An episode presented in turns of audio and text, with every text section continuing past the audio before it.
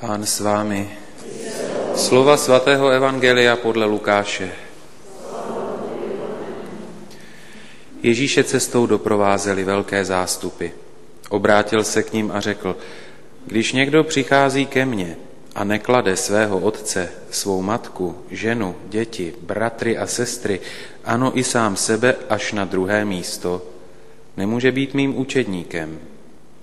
Kdo nenese svůj kříž a nejde za mnou, nemůže být mým učedníkem.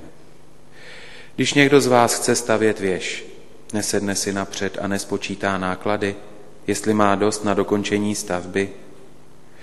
Kdyby totiž položil základy a nestačil by ji dokončit, vysmáli by se mu všichni, kdo by to viděli a říkali by, tenhle člověk se pustil do stavby, ale nemohl ji dokončit. Nebo když má některý král vytáhnout proti jinému králi, aby s ním vedl válku. Nesedne si napřed a neuvažuje, jestli se může z deseti tisíci vojáků utkat s tím, kdo proti němu táhne z dvaceti tisíci. Jestliže na to nestačí, vyšle posly, dokud je ten druhý král ještě daleko a žádá o podmínky míru. Tak ani žádný z vás, kdo se nezřekne všeho, co má, nemůže být mým učedníkem. Slyšeli jsme slovo Boží. Vyjať mi naše provinění.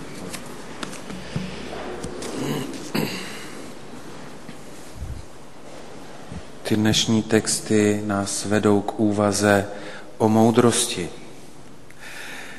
My bychom mohli uvažovat nad tím, jestli už jsme se setkali, a jistě jsme se setkali s projevy moudrosti u různých lidí. Někdy se nám může dokonce přihodit, že si myslíme, nebo se nám zdá, že moudrý je ten, kdo přečetl mnoho knih, kdo ví mnoho informací.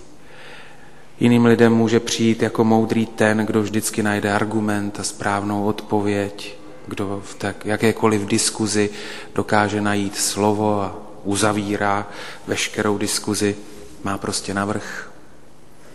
Jindy se může zdát moudrým ten, kdo si všímá jenom svého a nestará se o ty druhé okolo a nezabředá do jejich problémů.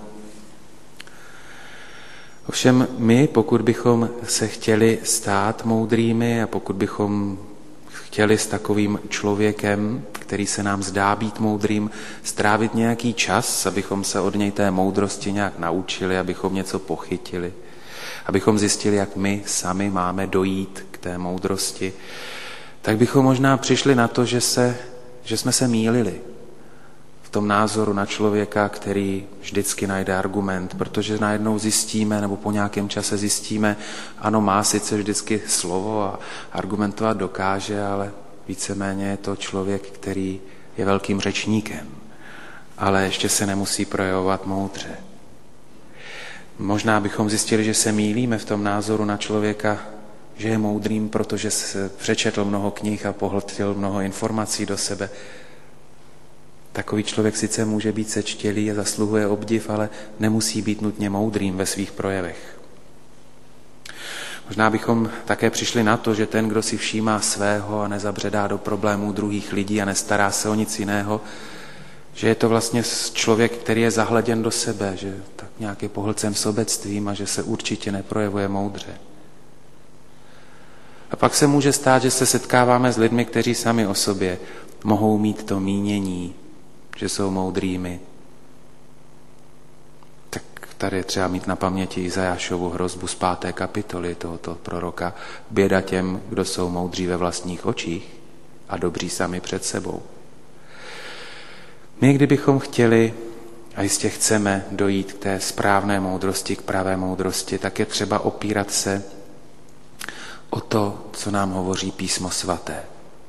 Když otevřeme biblický slovník, najdeme tam pojem moudrost, tak tam tomu najdeme takové krásné vysvětlení, že moudrost je umění správně žít.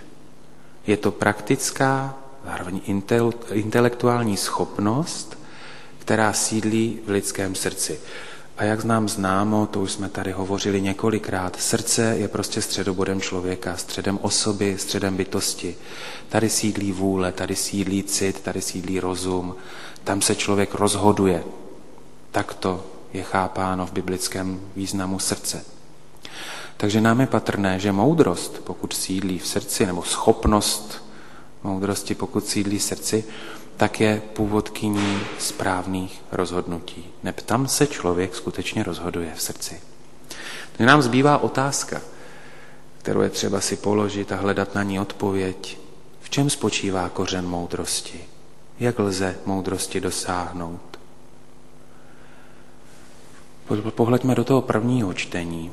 To je část Šalomounovy modlitby, kdy prosí Boha o dar moudrosti. A všimněme si, nebo mohli bychom vlastně pochytit, jak v této modlitbě je představen Bůh a jak v této modlitbě je představen člověk. Bůh je představen tak, že jeho velikost, jeho svrchovanost je pro nás jaksi neuchopitelná, rozumem nepobratelná. A vysvítá nám z těch textů, z textu, z té Šalomounovy modlitby, že Bůh je člověku na blízku. A zároveň je tím, kdo je připraven člověka obdarovat. Tady se projevuje ta neskonalá boží štědrost, neskonalá boží jaksi starostlivost o člověka. Tak to nám představuje Šalomounová modlitba samotného Boha.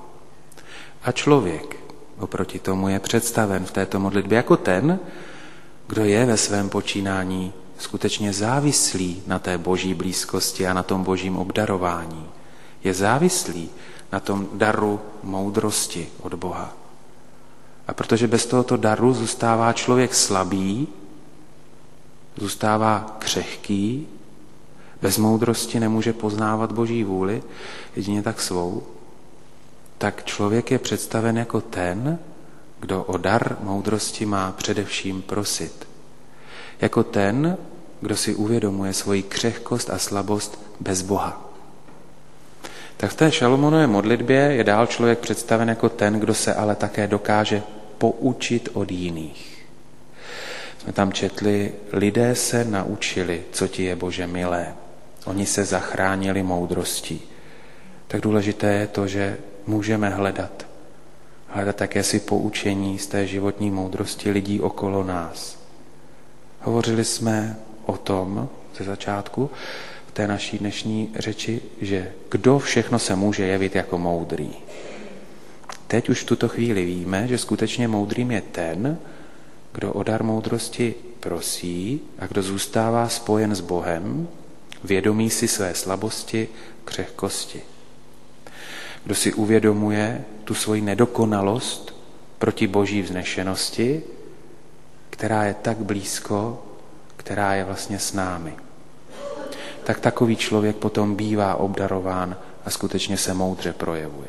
To jsme nakonec poznávali i v tom druhém čtení, kde svatý Pavel tak si přivádí Filemona k tomu, aby poznal hodnotu člověka, toho onezima, toho zběha otroka.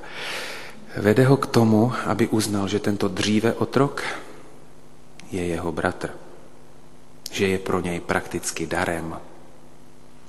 No a nakonec v Evangeliu jsme taky stavěni jasně před poznáním moudrosti, které se potom projevuje v lidském rozhodování. V životě jde o následování Krista. To je úkol křesťana, to je bez sporu a bez debat. A Ježíš praví, mým učedníkem může být ten, kdo sebe, vztahy, vazby, všechny zvyky, klade až na tu další pozici ve svém životě, nikoliv na tu první.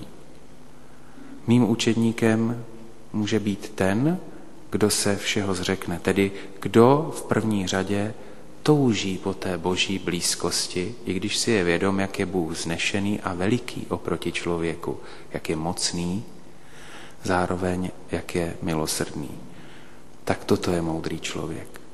Ten, kdo klade Boha se vším všudy s tou jeho vznešeností, svatostí, dobrotou a vlídností na první místo ve svém životě, sebe a své vztahy, vazby, zvyky, jak jsem říkal, klade až potom, až dál. Teď jsme si položili otázku, jak hledat kořeny moudrosti, jak dosahovat moudrosti, teď už to jenom tak schrneme. Jo? Tak kořeny moudrosti spočívají v tom vědomí lidské nedostatečnosti, ve vědomí tom, že člověk, když jedná sám za sebe a ze sebe, nejedná správně. Kořeny moudrosti tedy spočívají, v tom vědomí, že s Bohem na prvním místě dostává život úplně jinou chuť, protože je okořeněn darem moudrosti. A jak ji získat, tak se učme. Učme se o ní prosit, neb jsme zjistili, že je darem, a učme se ji taky od těch druhých. A nebylo by na škodu, přátelé, osvojit si tu šalomounovu modlitbu o moudrost, tak se k ní můžeme doma kdykoliv vrátit. Amen.